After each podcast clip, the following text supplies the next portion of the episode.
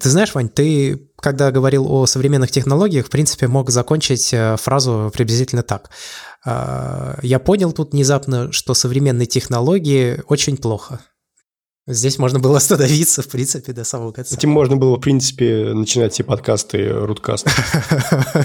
Да, специально сделаем это нашим интро.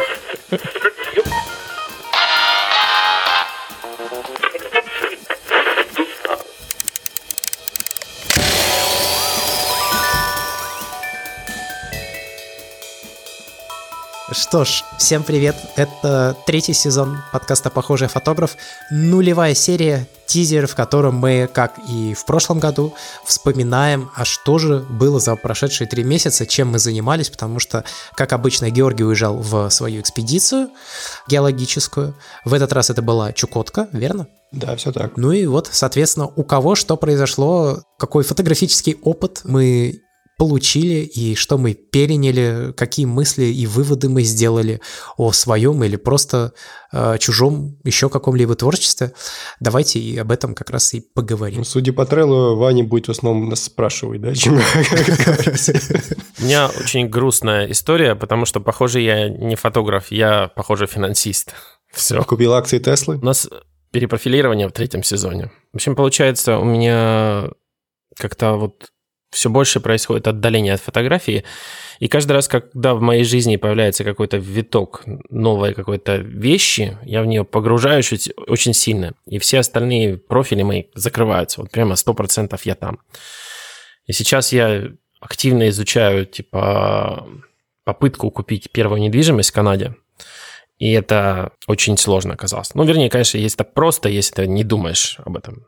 Можно все сделано так, чтобы об этом не думать. Но если об этом подумать, это оказывается очень сложно. И очень много всяких нюансов. Особенно с текущей ситуацией на рынке и прочим, то, что здесь происходит. Поэтому я в плане фотографии... Ну, конечно, я снимал. У меня целых, наверное, три а, фотки за все лето в Инстаграме. Селфи. По одной на месяц. Или я очень ленивый, или я делаю только шедевры.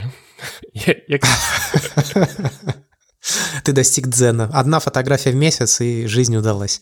Все остальное время мы финансисты. Я как этот актер Шелла Бафф. Вот непонятно, он типа гений или вообще... Я слышал, что он просто работу не может получить нигде. Никто его не берет. Слишком конфликтный. Эдвард Нортон тоже очень конфликтный, но он же находит работу. Ну, все люди разные, да. Георгий, как у тебя? У меня с покупкой недвижимости в Канаде не очень. Я тоже приценивался и что-то... Вот все разрываюсь между Монреалем и Торонто, и все не знаю, кто мне ближе, франко-канадцы или англо-канадцы. Вот, Пань, что посоветуешь? Все зависит от того, насколько близко ты ко мне хочешь быть. А ты франко-канадец или украина-канадец, или как тебя правильно называть? Я гражданин Марса. Первый. Ну, нет, я второй, Маск первый. В общем, да, я, я получается, West Side. Я, конечно, топлю за это, но в этом особенность, что как бы везде в остальных частях Канады, ну, Торонто еще похуже, там недвижимость относительно доступная. А здесь, в Ванкувере, просто чтобы купить коробку под мостом, надо миллион долларов. Ну ладно, пока все еще не разбежались, мне кажется, надо потихонечку начинать говорить все-таки о фотографии.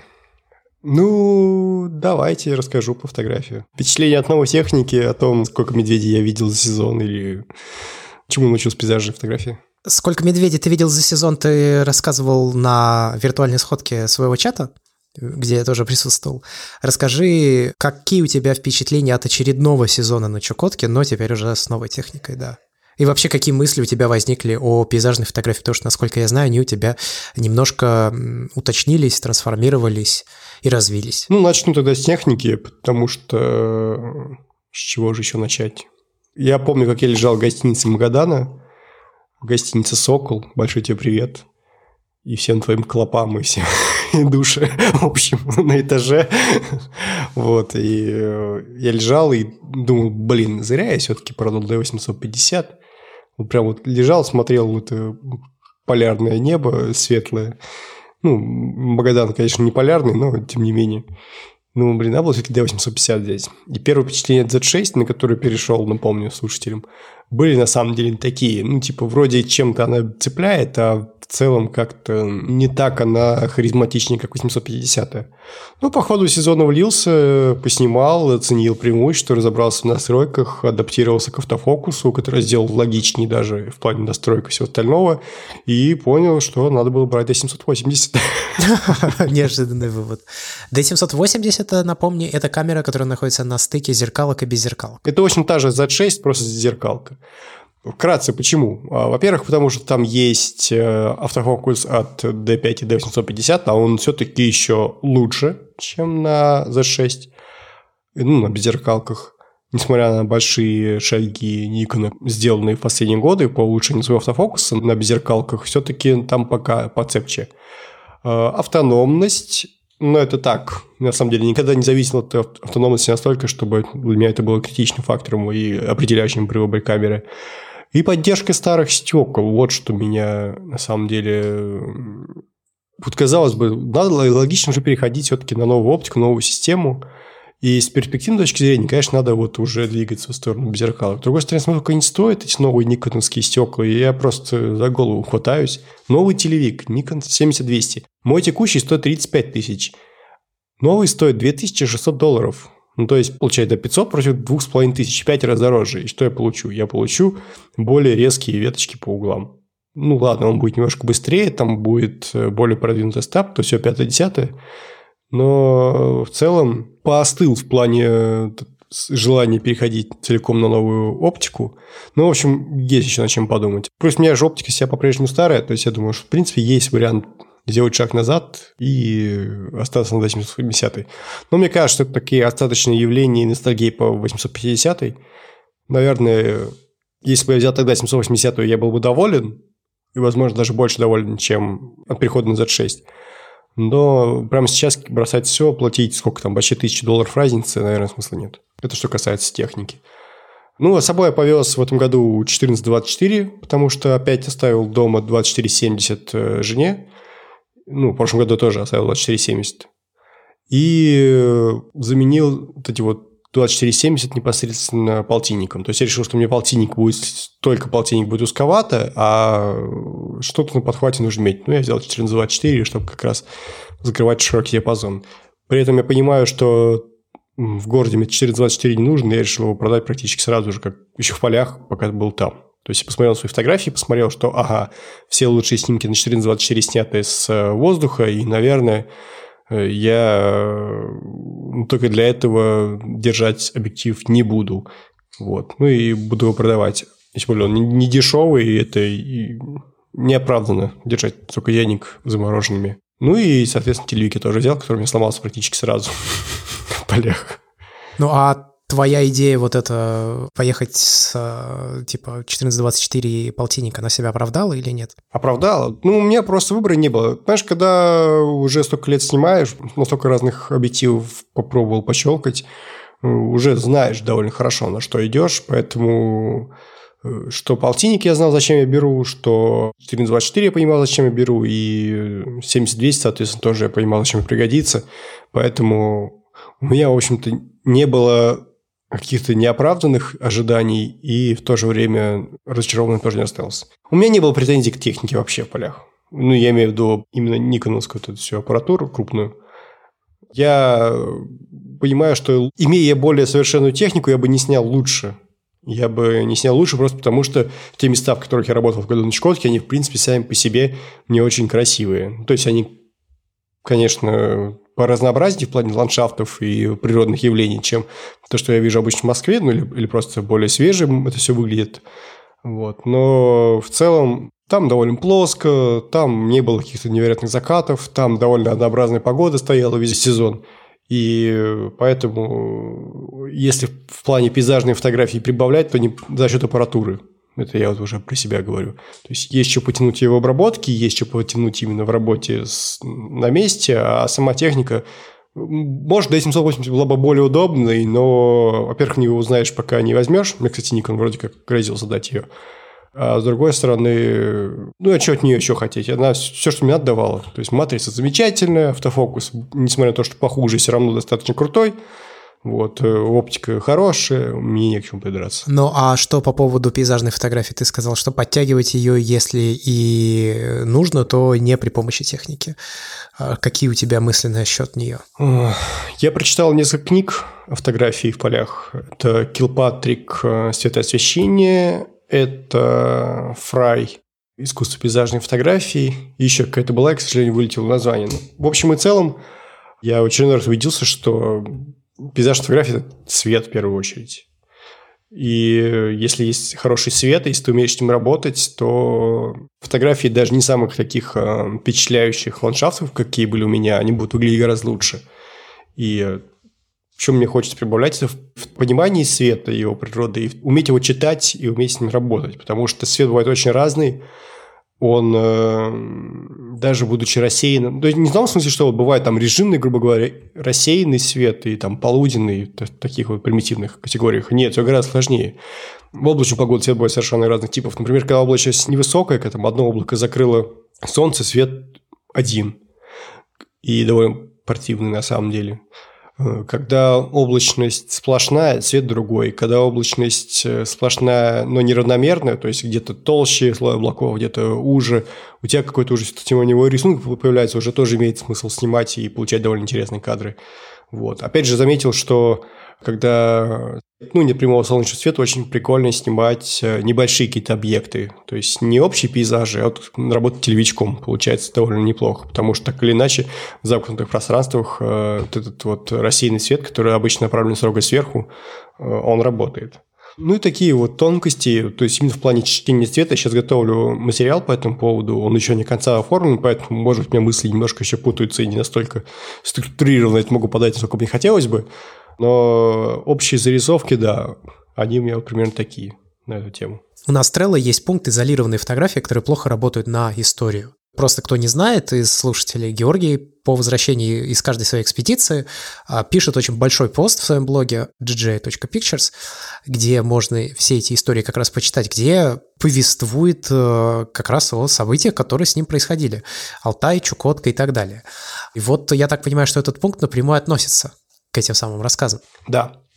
Я писал весной, когда делать было особенно нечего, и мы все сидели в самоизоляции, э, о том, как я снимаю в полях. И там меня осенило, что ну, при написании текста, собственно, осенило, что на самом деле я снимаю в полях не пейзажку, а репортажку. То есть я снимаю людей в контексте того, что происходит. Потому что, строго говоря, пейзажные фотографии довольно регламентированы. Э, в ней есть довольно четкий набор, ну, если не заповеди, то приемов, которые еще беднее, ну, мне не очень нравится это слово, но как-то дискредитирует само понятие пейзажной фотографии, но, скажем так, язык пейзажной фотографии не настолько вариативен, как, скажем, портретные фотографии. Там меньше можно всего придумать, там сложнее снять интересную фотографию. И то же самое касается стрита.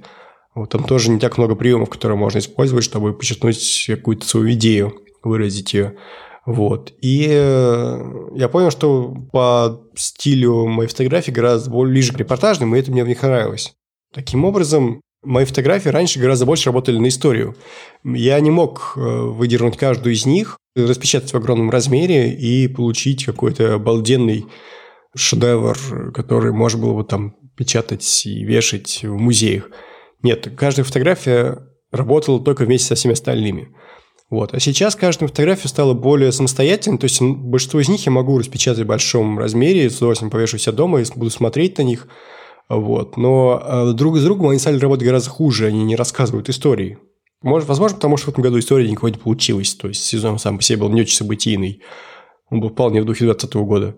Вот. Возможно, потому что, в принципе, я больше сфокусировался на том, чтобы снять отдельные самостоятельные произведения, а не создать просто контекст, в который служил бы фоном для текста. То есть у меня всегда были логоцентричные эти рассказы. Поэтому, да, в этом году я сделал другой материал. Возможно, замечу, это только я один. В то же время э, меня это скорее расстраивает, потому что пейзажных фотографов много, а вот тот контент, который у меня был, мне хочется верить, что он создавал эффект присутствия у людей, которые читали мои статьи. Ну, мне и новый, честно говоря, понравился. Читалось вообще легко. Хотя я знаю, что не все так думают. Я не про текст, я про фотографии. Да, я понимаю, но я говорю, что вот э, продукт, который ты сделал, я его так назову, в результате и фотографии, и текст, мне показалось, э, хорошо друг с другом работали, даже если фотографии не а, визуализировали то непосредственно, о чем ты в этот момент писал настроение все равно создавалось. Ну и по стилю они довольно сильно отличались. Меня есть другой материал, если хочешь, можно его и в шоу-ноты кинуть, или могу тебе в личку прислать его, который, мне кажется, в этом плане эталонным, где фотографии сами по себе не выглядят какими-то очень броскими, но в то же время они очень хорошо работают на историю. По сезону 15 года, да. Да, конечно, мы приложим в описании. Ну, давайте тоже немного расскажу, что было за лето. Мы с Викой сняли совместно свадьбу к нам обратилась Викина знакомая, причем знакомая, ну не сказать, что прямо подруга. Нет, просто когда-то они вместе давно работали, и нам написали совершенно неожиданно, сказали, вот нам так нравится, как вы снимаете, мол, давайте вот вы сделаете, значит, нам свадьбу. И мы очень серьезно подошли к этому делу. Ну, блин, у меня это второй раз. У Вики тоже это там, типа, третья, что ли, или четвертая, может быть, свадьба за все то время, что она снимает. Но, в общем, мы переживали, мы очень много нервничали. Решили, что к съемке такой свадьбы мы поделимся следующим образом. Вика будет э, делать репортажную съемку, соответственно, у нее будут маленькие 35-миллиметровые камеры, мы делали это на пленку, а я буду снимать прогулку на средний формат. Ну, вот так мы и порешали. Плюс момент росписи, да, и все, что происходит внутри а, ЗАГСа уже непосредственно перед а, самым главным столом, где стоит важная тетенька и зачитывает очень важный текст для молодоженов, мы будем снимать вместе, то есть я и она. Соответственно, мы приобрели камеру, которая называется Canon EOS Elan 7E. Это камера где-то 2000-х годов, она уже ну, автоматизированная, автоматически сама проматывает пленку, сматывает, делает это тихо, в ней есть автофокус, она поддерживает EF стекла Canon, EFS и так далее. В ней есть очень необычная, кстати говоря, функция – фокусировка по глазу. Но только это фокусировка не по глазу человека, которого ты снимаешь, а это фокусировка по глазу твоему, куда ты смотришь. Туда она типа фокусируется. Работает это... Ну вот у меня это работает хорошо, на самом деле, с моими глазами. У Вики это работает приблизительно никак. Поэтому, я думаю, эта функция в цифровые камеры компании не перекочевала. Но когда работает, а я говорю, в моем случае работает часто, это ощущается как магия. Ну, как магия. Это есть же крестовина, получается, вот этих точек, на которых камера может фокусироваться. Я не помню, сколько их в Элане, потому что я на эту камеру толком, ну, вот так активно не снимал. Ну, что-то там, допустим, 10. И они находятся в перекрестии. Вот ты смотришь на нужную тебе точку, и камера туда фокусируется. Очень необычно это ощущалось. А, соответственно, Вика пошла с Олимпусом ручным OM2N и с вот этим Canon. А, я пошел с двумя среднеформатными камерами. Это была тяжкая ноша, мягко говоря. Я их загрузил в сумку. Это Arax и Pentax 6 на 7. Ну, мы свадьбу отсняли, потом мы очень долго и все ее обрабатывали, ретушировали и так далее. Мы поняли, что надо менять сканер наш планшетный, потому что он очень долго. Но если ты хочешь выжать из планшетного сканера все, что можно, то там есть разные обходные пути, как это можно сделать, но сканирование в этом режиме занимает какое-то очень большое количество времени. Мы отсняли, получается, Вика сняла 14, по-моему, пленок узких, то есть это там 36 умножить на 14, да, грубо говоря, кадров. И у меня было 4 пленки, 2 по 12 кадров и 2 по 10 кадров. Ну, то есть все это заняло сканирование что-то типа, прости господи, неделю. И мы, когда закончили сканировать все это, мы такие, ага, окей, все, сканер мы меняем. Нам так не подходит долго это делать. Что еще рассказать? После съемки свадьбы я понял, что две среднеформатные камеры мне с собой совершенно точно не нужно, а вот 35-миллиметровая не помешало бы. Купил себе Nikon F3 и объектив микро-никро 55 2.8 AES. Очень хороший объектив, кстати говоря, очень необычный. При этом будучи макрообъективом, у него очень хорошая разрешающая способность, очень резкий, у него нет никаких э, геометрических искажений, или как они там правильно называются. И стоит он при этом, в общем, не то чтобы каких-то больших денег, что-то там в районе 8 тысяч рублей я за него отдал. Обзавелся сумкой, Биллингем, который тогда обсуждал, помнишь, Ваня? Мы с тобой mm, да, смотрели. Помню. Да, я безумно доволен этой сумкой. Я все-таки созрел. Я, наверное, не расскажу в каком-нибудь следующем выпуске подкаста, ну, развернутый отдельно, просто чтобы сейчас не заострять внимание, не тормозить наше повествование. Но если кратко, то прям все продумано до мелочей, и из мессенджеров, с которыми я взаимодействовал, это самый удобный мессенджер, совершенно точно. Это не значит, что как форм-фактор у мессенджера нет недостатков, но это, в общем, уже как бы тоже отдельная история. А свои денег стоит, если кратко. Это совсем кратко, а потом будет подробнее. Также мы начали сами наматывать э, пленку с Викой, мы обзавелись намотчиком, так что еще теперь больше экономим денег. Ну и вот как-то так. Потом мы поехали с Викой в ее родную деревню, и у нас там такая получилась э, хорошая серия кадров за, получается, сколько мы были-то в этой деревне? Дней, наверное, пять. У нас получилась очень хорошая серия кадров, и мы решили, что будем делать совместный проект о смерти деревень. Это на самом деле достаточно избитая уже тема. Очень много людей снимали за последние там, 10 лет э, фотопроекты на территории России о смерти деревень, но мы их все посмотрели, по крайней мере, те, которые смогли найти, и у нас совсем другое, скажем так, направление, в котором мы хотим сделать эту работу. Мы считаем, что скажем так, то, что деревни умирают, это грустно, но при этом в них все еще есть а, своя, скажем так, романтика а, в этих деревнях, я имею в виду, и в людях, которые там живут. И что со смертью деревень мы теряем какую-то часть своей национальной идентичности, если так можно выразиться. И вот мы хотим попробовать это передать через а, визуальный ряд. Э, мы еще не знаем пока, будет текст в этом проекте или не будет текст в этом проекте.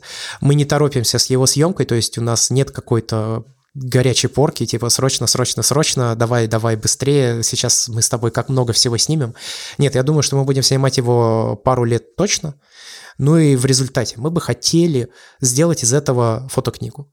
Будет это так или нет, посмотрим. Но чтобы подкрепить наши намерения какими-то более серьезными действиями. Мы также с Викой подали заявку, прошли отборы и поступили в фотографическую школу, или правильнее сказать, в Академию фотографика, которая находится в Санкт-Петербурге, и вот уже совсем скоро у нас э, начнется обучение, это будет в первых числах октября, что-то типа там, если не ошибаюсь, 5-7 октября. И более того, мы с Викой решили попробовать присутствовать в этой школе очно, поэтому мы сейчас активно занимаемся переездом из Москвы в Санкт-Петербург. Там есть онлайн-обучение, и, в принципе, никто никого не обязывает никуда переезжать. А, по крайней мере, говорят, что качество образования ничуть не отличается.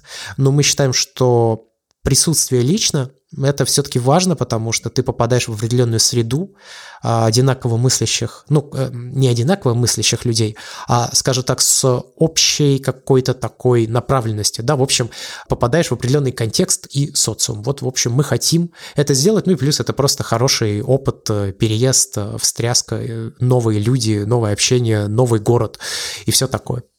Мы сделали пристрелочную поездку в Петербург, мы посмотрели максимум из всего, что могли посмотреть, как раз зашли в фотографику, там проходила выставка фотокниг, которые делали их выпускники. Это лишь один из вариантов того, что может делать выпускник, на самом деле там могут быть и медиапроекты, и видео, и выставочные проекты, и перформанс-арт, еще что-то. Но вот некоторые люди выбирают книги, мы как раз э, решили посмотреть, какие книги они делают, и нам очень понравилось, и вот мы мы решили, что надо поступать в фотографику, поступили.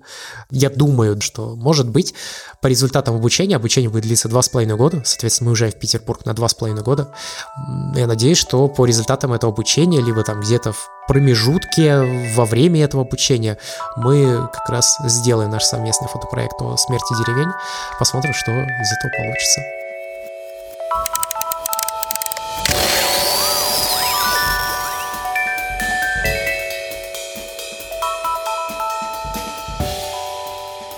Я Nikon F80 купил, я тебе рассказывал? Нет. А я что забыл про это сказать. А я как будильник не купил, что-то шел-шел и купил. Шел-шел, увидел и купил? Почти как Веня в виде вица. Ну, практически так. Но я что-то сидел на работе, думаю, а что я схожу с F90, если мне F80 удобнее, и фига купил на вид за 5000. Слушай, а F80, она более продвинута, менее продвинутая? Я просто не знаю. Я знаю, что F100 из них самая продвинутая из полупрофессиональных камер. Это упрощенная версия F100. У нее более простой корпус, она такая пластиковая, более... Ну, F90 такая кондовая, ей можно одежду гладить, если догреть до нужной температуры. Она более старая, да, я так понимаю, F90? Да, но у нее хуже автофокус, и она не поддерживает управление диафрагмой с тушки. То есть там нормально можно диафрагму управлять только с самого объектива, а у меня только один объектив такой. А, я понял, да, у тебя все современные объективы, да, электронные. Угу. Да, поэтому я в 90 я продаю. Ну, у меня был один полтинник. Вот, и я вместе с полтинником ее решил продать и купить себе F80. Понял. Ну, расскажешь, как впечатление. Может быть, напишешь в блоге тоже, да? А ты видел мои пленочные фотки? Видел, да. Но там нужно править э, синеву. Это вообще ничего не исправлено, да. Я к тому, что просто слайды, они все синят. Они все синят, потому что изначально были разработаны для проекции. Ну, в проектор вставляешь, помнишь, в рамочки, и рамочки уже в такой специальный проект. А там желтая лампа. Да-да-да, там желтая лампа, и вот как раз они таким образом компенсируют баланс белого. То есть то, что он сам выглядит на просвет так, не значит, что он рассчитан на то, что его таким будут видеть. И это надо править во время сканирования, ну, править цвет. Ну, мне просто ни одна фотография не понравилась, я даже не стал их редактировать. Ну, одна понравилась более-менее, которая на стрит похожа. Вот, все остальное что-то такое... Ну, что поделать. Надо больше снимать. Пленка мне вообще не пошла в этом году. Ну, знаешь, в полях, вот я об этом писал как раз в блоге, полевой бэкстейдж, когда делал, что, типа, мне очень хорошо пошло в городе с пленкой, и вот насколько хорошо пошло в городе, вообще не пошло в полях, я не мог придумать, что мне снимать. Просто я смотрел, ну, надо бы что-нибудь снять на пленку. Думаю, а что? Ну, ну, наверное, там, где цвет хороший, интересный. Так, меня тут интересный цвет? И потом, когда я понимал, что самый интересный цвет у меня появился при сияниях. ну, то есть в таких условиях, когда на слайд, ну, с моим опытом хрен что снимешь. Поэтому и на пленку я снимал мало, и на смартфон снимал мало, я об этом не рассказывал в пяфе. И это взбудоражило довольно большое количество людей, а для меня это, ну, типа, что-то абсолютно будничное. Прикол в том, что после того, как ты уезжаешь на несколько месяцев офлайн, у тебя начинает отваливаться подряд все. Особенно на технике Apple. Ну, или это баг. Да, либо это баг. Э, ну, подписки у тебя перестают работать так или иначе вообще везде, на любом устройстве. То есть, надо иметь в виду, что если вы куда-то больше на месяц уезжаете в офлайн, вы не можете там предоплатить, допустим, свою подписку. А хотя, кстати, если на год платить, то можно, наверное не думал об этом. Ну, так или иначе, если ты платишь раз в месяц, то ты не можешь рассчитывать на то, что у тебя устройство продолжит работать в офлайне. Но у тебя перестали работать приложения, даже встроенные, предустановленные. Ну, я до этого еще не дошел просто. Ты скажешь, что не работали подписочные все приложения, типа Photoshop и Lightroom. Вот. Ну, и, кстати, я попробовал вместо Lightroom Photos, и да, я с тобой согласен, тебя поддерживаю в том, что приложение Photos на маках и айфонах вполне себе годное. Там все нужные инструменты есть.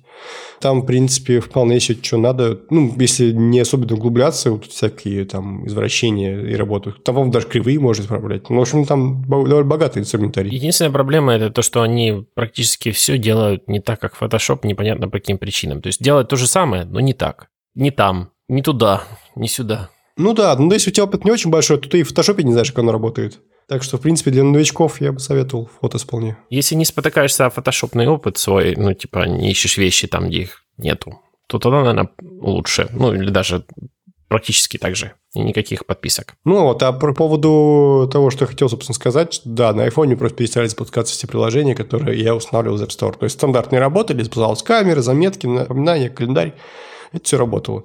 Не работали программы, которые позволяли мне снимать в RAW, например, а для меня важно было снимать RAW, потому что, как я неоднократно писал, э, из-за того, что вычислительная фотография довольно сильно нагружает процессор, кое-где приходится рубить косты. И в первую очередь попадает под нож битность и вариативность цвета, и очень хорошо видно, когда делаешь две фотографии, одну на стандартную камеру, другую на какую-нибудь с поддержкой RAW, где цвет крошится абсолютно, и где градиенты все превращаются в кубики и полосочки, а где нормальный плавный переход. Вот. И пришлось в этом году снимать с кубиками и полосочками на телефон, и iPhone 11 меня подвел целиком. Вот. Ну, плюс мне теле нормальное. Мне казалось, что такие 50 миллиметров на айфоне это не 50 миллиметров, потому что я брал камеру, она приближала как раз сильнее, с теми же 50 миллиметрами. не знаю, как так работает. И в целом как-то не пошло у меня. Я на iPhone только видео снимал, больше ничего. Но с этим он справляется хорошо. Да. С айфоном согласен. Я тоже больше начал снимать видео на нем, чем фото. И, конечно, очень круто. Он снимает видео.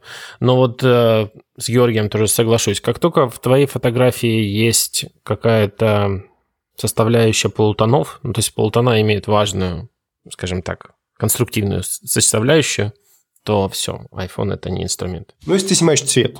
Да. Вот, кстати, опять же, похвалить твою новую чукоточную сессию.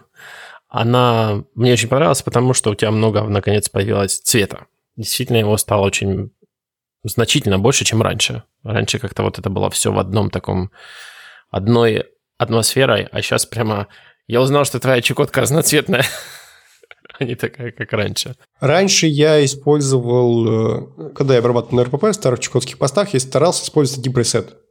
То есть я убирал какой-нибудь э, пресет на основе пленки, условный Вельви, кодек и там чего-нибудь такого. И вот под одну гребенку старался, за редким исключением, обрабатывая в другой цветовой гамме. Вот. А в этом году я просто отдельную фотографию каждую обрабатывал, как будто я ее первый раз вижу, и она будет первая после опубликована. То есть если раньше это было, скажем, фильм, разобранный на кадры, что, наверное, была тоже целью, то сейчас это вот действительно отдельная, каждая сами по себе классная фотография, каждая по-своему. То, что получилось, конечно, очень много информации именно в самом посте, потому что каждая фотография несет огромное количество информации. Сам пост несет текстовую информацию. И в итоге тебя прям заваливает. Когда не читаешь, а вот просто сконцентрируешься на фотографиях, очень хорошо. А потом лучше почитать, не рассматривая фотографии. И тогда тоже хорошо. Но вот в контексте, конечно, очень перегружено получается из-за этого. Ну, если ты пытаешься уловить все. У меня была мысль разделить на две части, но не возникло такого места, где я смог бы перерезать половину. Ну, я считаю, что это все равно классно, и это э, развитие. Мне очень понравилось. Я буду хвалить тебя, потому что о себе мне рассказать нечего. Я вообще ничего не делал летом. Ну, ты изучал Теслу зато. Тоже неплохо. Всегда в детстве не любил эти сочинения, как ты провел лето, потому что всегда мне нечего было написать. Я его стараюсь всегда проводить максимально плохо. максимально ничего не делать. Мне, наверное, продолжение карантина. Уже, а телевичок чего? Вот сейчас, кстати, мой фотонабор вот настолько хорошо сложился, что я о нем не думаю. Наконец-то. В какое-то время я не думаю, что бы мне еще докупить, поменять. Вот просто все. Все есть, что надо. Просто все инструменты. Достал и снял. Или забыл дома и не снял. Часто бывает такое тоже. И из интересного познал. Это скорее такой социальный элемент фотографии, это фотография недвижимости. Фотография недвижимости – это тоже особый жанр, совершенно не раскрытый, потому что гении, которые там работают, они не признаны совершенно. И э, видно, как здесь э, на рынке Канады особенно интересно, но, к сожалению, не смогу уйти от э, небольшого рассказа, как это здесь все происходит. По сути, здесь нету квартир дешевле, чем 300 тысяч долларов. Ну, вот прям нет. Причем это будут мусорки и мусорки конкретные. И как бы мы понимаем, что объект стоит 300 тысяч долларов, и ты думаешь, что для него, наверное, фотосет должен быть просто гениальный, правильно? Ну, если мы собираемся продать что-то стоимостью 300 тысяч долларов, мы, может быть, сделаем крутые фотографии для этого, правильно? Нет, не совсем. Крутые фотографии только у вещей за миллион, полтора миллиона. Долларов. Да-да. Там, конечно же, даже можно видео получить. Такой люкс версия. Когда я говорю видео, видео есть практически у всего. Но когда я говорю видео-видео, это типа нормально, профессионально снятое, а видео вещи, которая стоит полтора миллиона долларов или миллион долларов. А ты не думал пойти вот как раз снимать э, фото и видео от 300 тысяч? Я, кстати, да, думал, естественно, об этом, но не то чтобы я мог там реализоваться, я так думаю.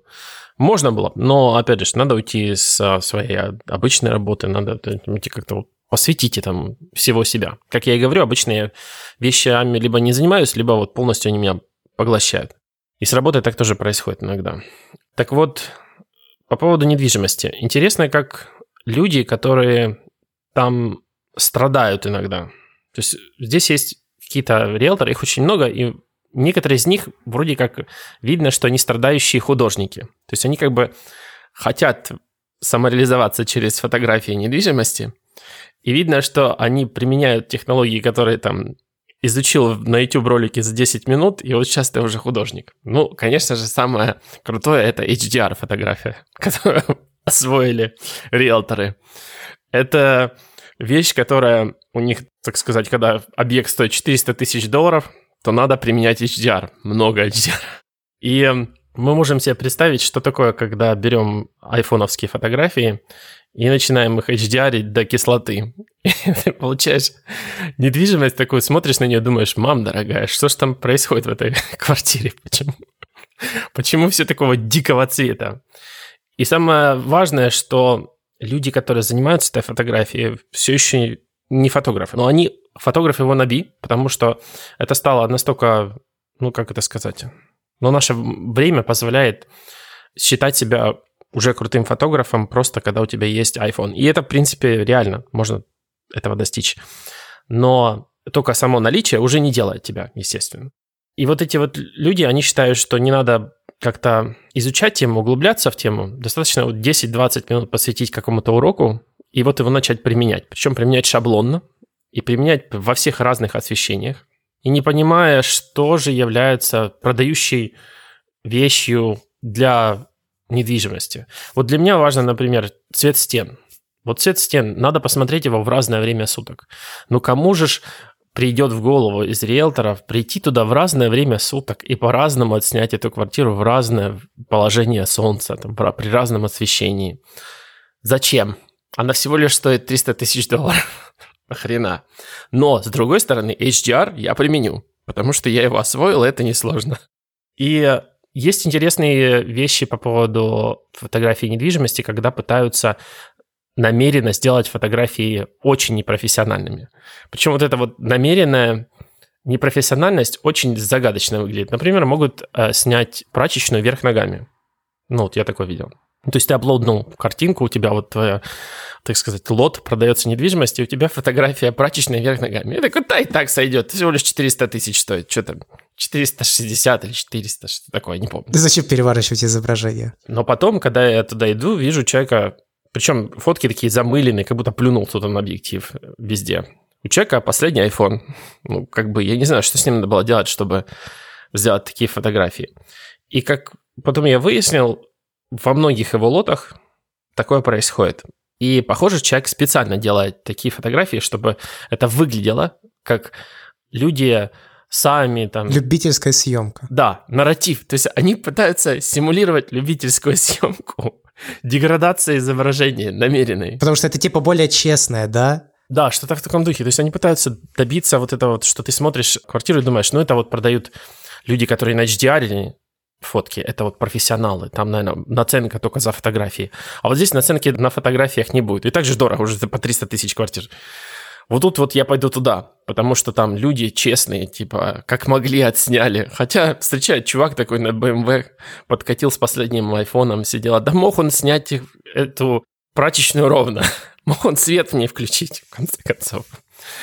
И я понял, что дальше, посмотрев на его работы, то есть я могу сказать, что у этих людей, в общем-то, есть портфолио. То есть они занимаются фотографией недвижимости, у них совершенно есть выработанный стиль даже, который вот они применяют из объекта в объект. И это вот такие вот недооцененные художники, как я подумал. Вот люди просто страдают. Они хотят как-то самовыразиться, но это оценивает очень малая группа людей, так сказать. Пытаются самовыразиться, а вместо разговора выходит крик крик боли и помощи. У меня есть э, хороший приятель Паша Огородников, который давал интервью для блога моего, и он сейчас занимается тем, что фотографирует коммерческую недвижимость, как раз-таки, ну, как бы один способ фотографу заработать. Ну, поскольку он снимает очень дорогую недвижимость, э, обычные виды там тоже обалденные. Он, соответственно, дополнительно себе еще и подписчиков выставил нагребать таким образом, потому что виды очень нетривиальные, и он их как раз может позволить себе снять из этих мест, которые обычным смертным недоступны. Да, вот я, кстати, заметила, что когда продаются недвижимости, риэлторы часто подхалтуривают для фотографов. Фотографы туда приезжают, снимают какие-нибудь фотошуты и типа раз и уехали, и дальше недвижимость продается себе. А, ну то есть ты имеешь в виду, как, грубо говоря, студию используют? Да, то есть там какой-нибудь... Тут же еще очень много всякой недвижимости, которая там, не знаю, на краю скалы с водопадом, что-нибудь в таком духе. И виды из окна. То есть, конечно, такие студии ты как бы с елочками и лампочками не сделаешь. И а, я так понял, что с риэлторами можно скинтоваться и вот себе такие получать бэки крутые. Я тебе говорю, точно совершенно. Бросай работу и иди. Этот ниша не пахана. Вперед. Я просто даже не, не знаю, опять же, сколько там вот реально денег заработать. Ну вот кажется, что там нормально, а реально нормально только риэлторы получают, и люди, которые продают недвижимость, я уверен. Потому что если начинать подходить там с кучей оборудования, подходом, вот давайте отснимем это в разное время суток, в разными освещениями, давайте сделаем видео. А вот, кстати, еще есть делать виртуальные туры, чуваки, которые не убирают вот эти вот свои нагромождения, которые двигаются. То есть ты в виртуальном туре, у тебя торчат ноги трипода, ты, ты, ты ходишь по квартире, отовсюду торчит какой-нибудь инструментарий, знаешь, который надо было по-хорошему удалить, когда ты делаешь виртуальный тур. Ну и так сойдет. Всего лишь недвижимость за полмиллиона. А как, кстати, делают эти виртуальные туры, не знаешь? При помощи чего? Это как Google Maps. Я понимаю, да, только как это делается? Это как-то склеивается изображение, как это происходит? Из кусков частей, которые торчат неудаленные. Я так понимаю, что у людей просто триподы, не триподы, а моноподы, потому что моноподы, я сказал, торчат. И они их передвигают по запланированному маршруту. И это камеры, которые снимают а, вот как шар, ну, 360. Поставил на точку, отснял 360. Я уверен, что у них есть какая-то утилита, которая просто это все склеивает. Ну, потому что никто не задумывается под там, подчищением. Где-то там отразилась от зеркала эта часть трипода и тоже торчит некрасиво. Видно, что утилита как-то там пытается замылить, что-то там скрыть, но в целом надо, конечно, проходить через все кадры руками, для того, чтобы было бы идеально-идеально. В общем, перфекционализму там не место явно. Можно с ума сойти. Я в полях прочитал книгу о африкономику, довольно известную. Есть подкаст о создателе фрикономики. А на английском языке, да? Да, он так и называется, фрикономикс подкаст. Вот, ну и там, среди прочего, рассказывалось о том, как риэлторы обманывают честных людей, о том, что им гораздо выгоднее на самом деле продать недвижимости как можно больше за короткий срок, чем э, чуть-чуть подороже втолкнуть вашу недвижимость. Ну и наоборот. То есть им количество сделок их интересует больше, чем ваша выгода. И он это экономической точки зрения обосновывает, автор этой книги. Если кому интересно, почитайте. Не, ну это, кстати, совершенно понятно. Я совершенно это чувствую, что Риэлтор – это какая-то такое что-то загадочное, загадочная работа. Очень характерные люди, с которыми я встречался, и которые риэлторы. Я не могу сказать, что они плохие. Нет, они не плохие. Просто это очень определенный тип человека, которого вот эта вот индивидуальность повторяется в разных людях. Она все время одинаковая. И это неплохая индивидуальность. Ну, бизнес есть бизнес. Вся, абсолютно любой бизнес так работает на максимизацию. Он, он нужен для того, чтобы зарабатывать деньги. Если им выгодна стратегия, чтобы большее количество людей получило квартиры. Просто у меня такое ощущение, что в 2020, ну ладно, 2021, 20 уже списываем, как-то можно было бы избавиться от этого звена. Как-то вот можно было бы уже с наличием всех этих виртуальных туров и прочего. Человек просто банально открывает квартиру иногда. Некоторые, конечно, опять же, подходят к этому а, с душой, пытаются что-то хотя бы сказать. Какую-то обладает информацией. А некоторые, я ничего не знаю. Ну, смотри, нравится, не? Я пошел. Ковыряется в телефоне стоит.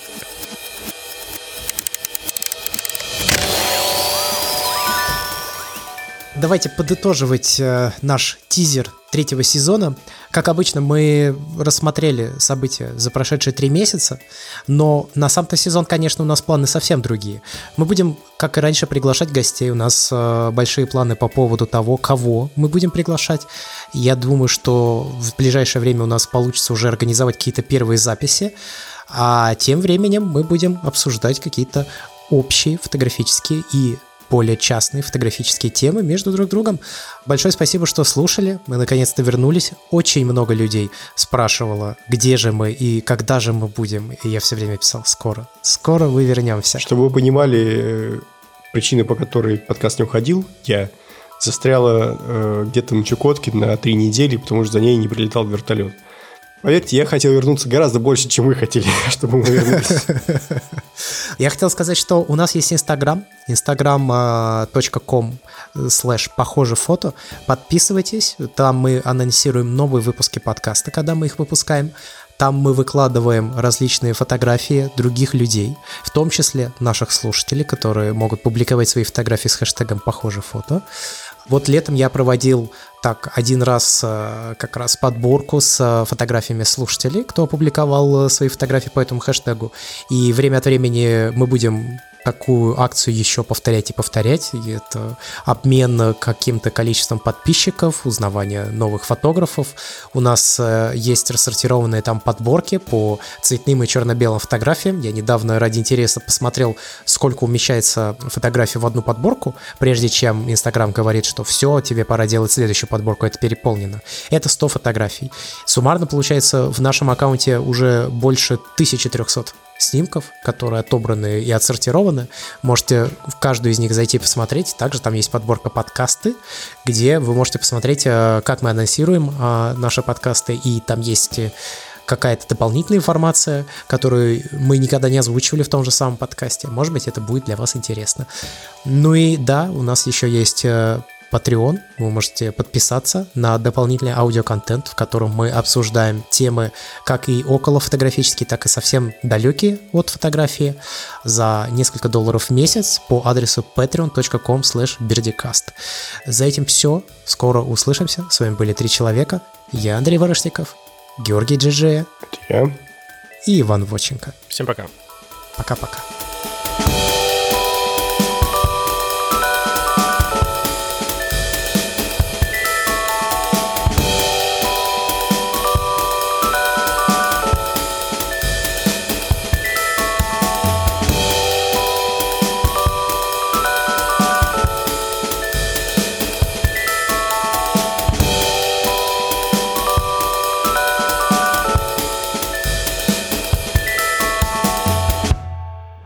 Меня сейчас длительный, э, ну не длительный, а точнее такой суматошный период начался в жизни в связи с этим переездом, потому что куча всего надо что сделать. Э, вот я там в чат кидал, да, я решил восполнить пробелы в плане оборудования, потому что, ну, как бы сам знаешь, на Авито, если что-то появляется, то если это вожделенный товар, то он быстро пропадает.